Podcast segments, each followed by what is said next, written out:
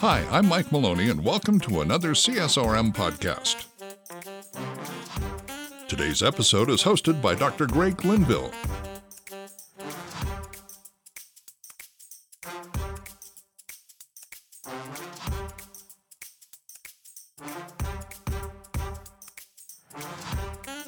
Everyone. Welcome back to another CSRM podcast. And I'm joined with a long-time friend, Tim Tucker. Tim, welcome to this podcast.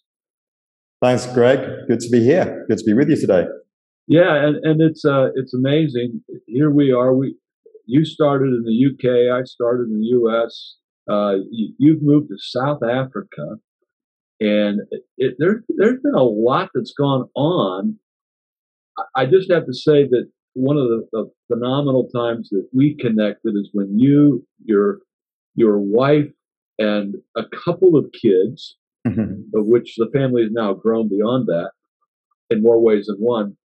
But uh, you just reminded me of something that I'd forgotten about, and that uh, your son Caleb, he's going to hate to hear this right now, who is now uh, approaching his twenties, mm. was playing Legos in, in my basement, uh, yeah. at, kind of in our uh, rec room or whatever, and, and, and you guys spent some time with us, and he he rode the horse we had there, and we we had some wonderful times together.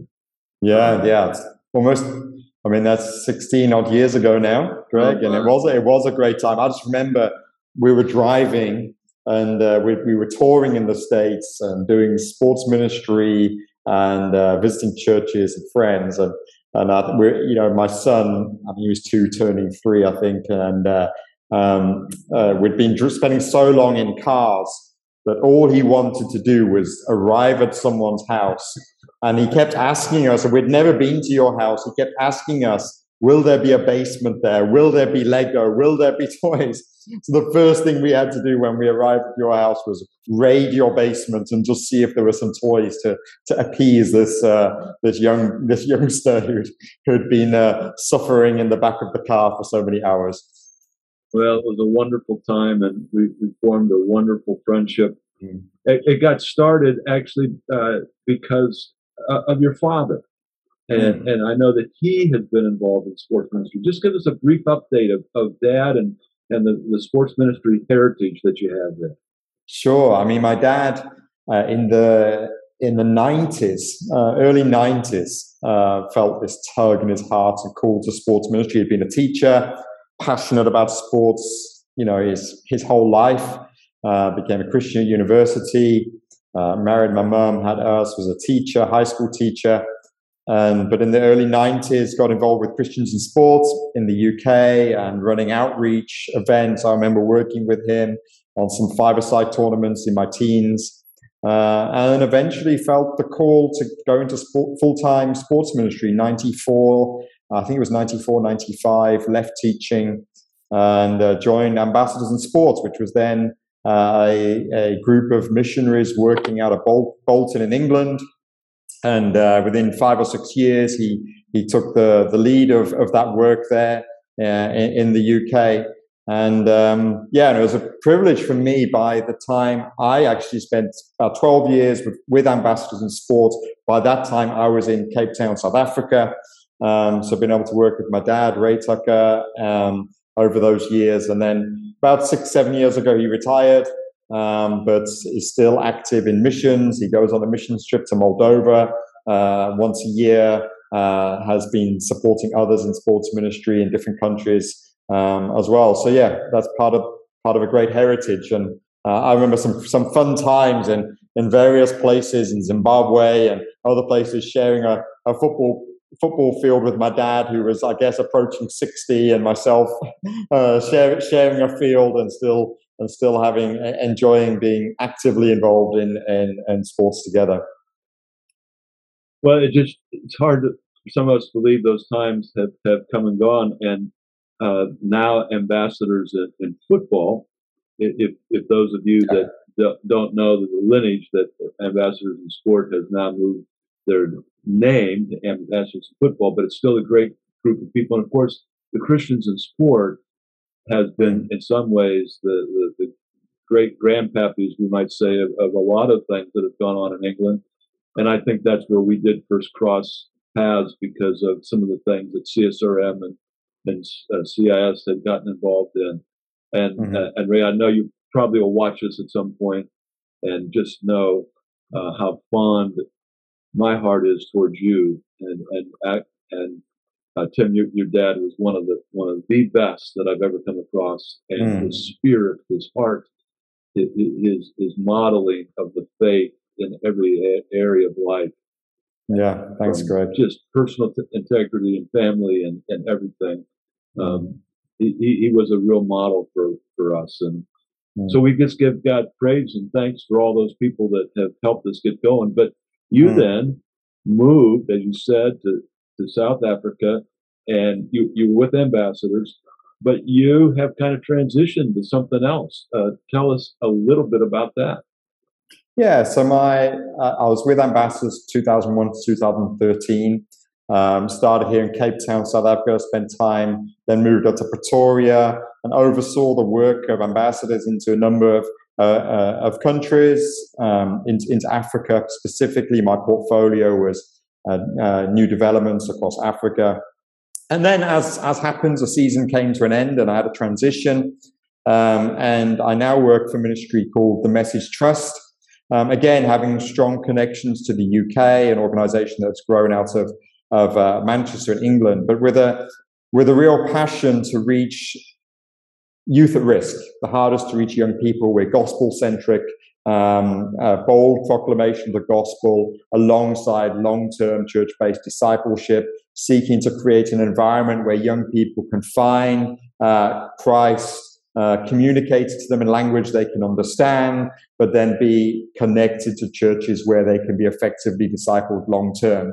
Uh, so the last eight years, we've been developing that here in Cape Town, South Africa, in working in prisons, tough communities infested with gang, gang activity, poverty, crime, uh, and again, seeking to develop uh, and work alongside churches to help them engage with youth at risk um, in effective ways. Um, and, and, the joy for us is really when we see young people that everyone else has written off uh, come to Christ, uh, become uh, engaged in an environment where they can be discipled, and then they themselves become transformational leaders. And, and within the message, we call that urban heroes. That someone becomes a young person that everyone else has written off, becomes an urban hero, a transformational leader, able to use their gifts and passions in service of Christ.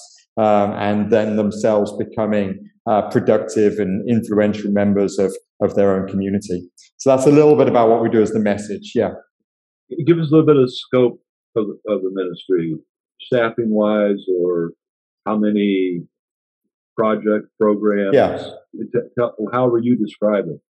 So in, in, in, South Africa, in Cape Town, we're, we're primarily focused on the city of Cape Town. Um, I've got we've got about 25 staff uh, here in Cape Town, um, and we have three primary. We call them streams project areas.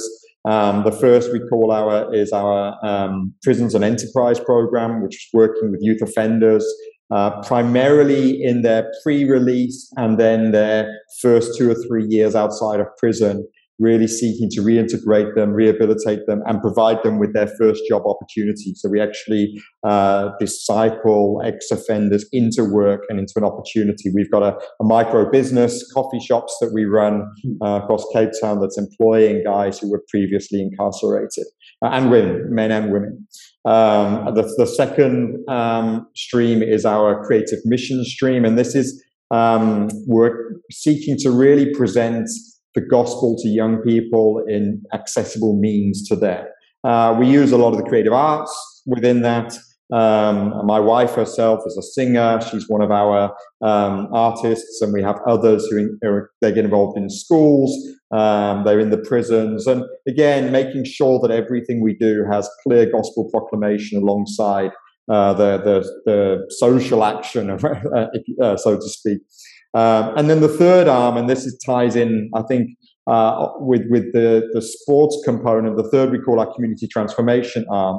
Um, and, and, through this, we partner with local churches and develop long term community based interventions that are seeking to provide an alternative for young people who are being pulled into gang life or life of crime and so on. So we're uh, so we're involved in in these community hubs that use both sports and arts, recreation as a medium to uh, interact with young people and then develop them uh, through the local church long term um, to, to to really uh, you know uh, have a have a you know an intervention that that is more preventative um, so we're working on both sides. I'll say we have that side where we're rehabilitative of guys who've been through prison and so on, but we've also got the preventative arm working with young people. And often it's actually the leaders of our community-based works are those that have come through our system. So they've got the, the tattoos, they've got the literally the scars, they've got the, but they're now giving back into the community in order to teach and develop young people. They, yeah. they picked up the DNA, if you will, of, of, who you are and how you go about it. And um, exactly. I, I, think one of the things that uh, you and your father and I connected on early on was that that my background was also very urban. I was a street kid growing up, mm. and uh, it was tough. I was the minority in, in, uh, in my community, and uh, there's a lot that goes along with that. But it, there's a sense in which God uses all these things in our lives and and so I was also very involved in a ministry very similar to yours with the YMCA for many many mm-hmm. years, decades, and and so I, this is one of the reasons why I resonate with what you're doing and, and so so excited about what you're doing. But with your experience there, you use some of that to, to speak to a local church who's trying to reach that youth that you're talking about? What are what are the top two, three, seven, whatever bits of wisdom for how they could go about doing that? Yeah, I think. I mean, one of the critical, uh, I guess, the paradigm that we would operate in is what we'd call the, I guess, a, a proximity principle. That our effectiveness is directly related to the proximity that we have to young people, to the community. Um, as a church, you know, our our engagement needs to be close and where we're rubbing shoulders literally with those we're seeking to influence. And and I think for me that's been critical over the years that I've been involved in in ministry here on African soil. Um, the effectiveness is is is related to proximity and longevity. Um, and those two, two things go hand. Yes, incarnate exactly. Um, and I think uh, you know that that can obviously have many forms, but one of the things we've we've learned, I mean, the message in the UK, and we've we've done that here as well. Is is is actually this relocation model or this you know this this living in model that, that actually you know uh, a friend of mine said you know one of the things we really need to be praying about is our address you know and I think and uh, sometimes I think it's it's a um, it's a it's a tough one. It's a tough call upon us, uh, but we need to be asking: Are we are we living in such a way that is exposing people to the gospel uh, consistently through our fellowship, through our proximity, through our hospitality, through all of those things? So I think I think that is for us the gateway uh, to effective mission. Um, and uh, when we've, you know, one of the things I found obviously as someone who came into a context, you know, I, don't call myself a missionary anymore because I've lived in South Africa so long, but I kind of came in on that ticket. Um, but again, my my whole approach is to say, how do I mobilize um, the church uh, and, and equip the church to most effectively engage unbelievers or um, rebellious youth, at risk youth, uh, within within their community? What are the tools? What are the resources? What are the relationships that I can connect a church with? So, you know, I'm a great believer that uh, the church is the hope of the world. It is, you know, the, the church uh, is the context within which Christ uh, choose to bring transformation within a life and within a neighborhood and within a community. Uh, someone like myself working in impoverished communities, part of what I'm seeking to do is build bridges, build bridges of resources, build bridges of relationships that can then effectively empower the church that is in proximity uh, within the community. Part of that is you know a theological language you use the word incarnational is is churches in our context particularly in, in urban contexts um, that, that might be struggling can soon fall into a survival mentality or, or you know they're they're just trying to make it through and they've lost that missional edge. So part of what we're seeking to do is help them discover that missional edge, which is, which is, I feel about, you know, moving away from one person centric leader uh, to again this um, multiplicity, body ministry, uh, equipping of the saints, you know, who the resources, the, the assets, if you like, that are already within the context of a congregation. What gifts, talents, resources uh, do they have that can help them become that outward uh, life center, um, uh, you know, embracing of community um, that, that I think is a picture of the kingdom of God that we want to see break out in neighborhoods ac- across this city. So, yeah, there's a whole lot of it there. Greg, maybe you want to unpack some no, of that. It's powerful. It's very powerful. And, and you're speaking our language. And uh, those of you that are watching this, you'll see things coming up on the screen that'll help you uh, rivet on some of these things.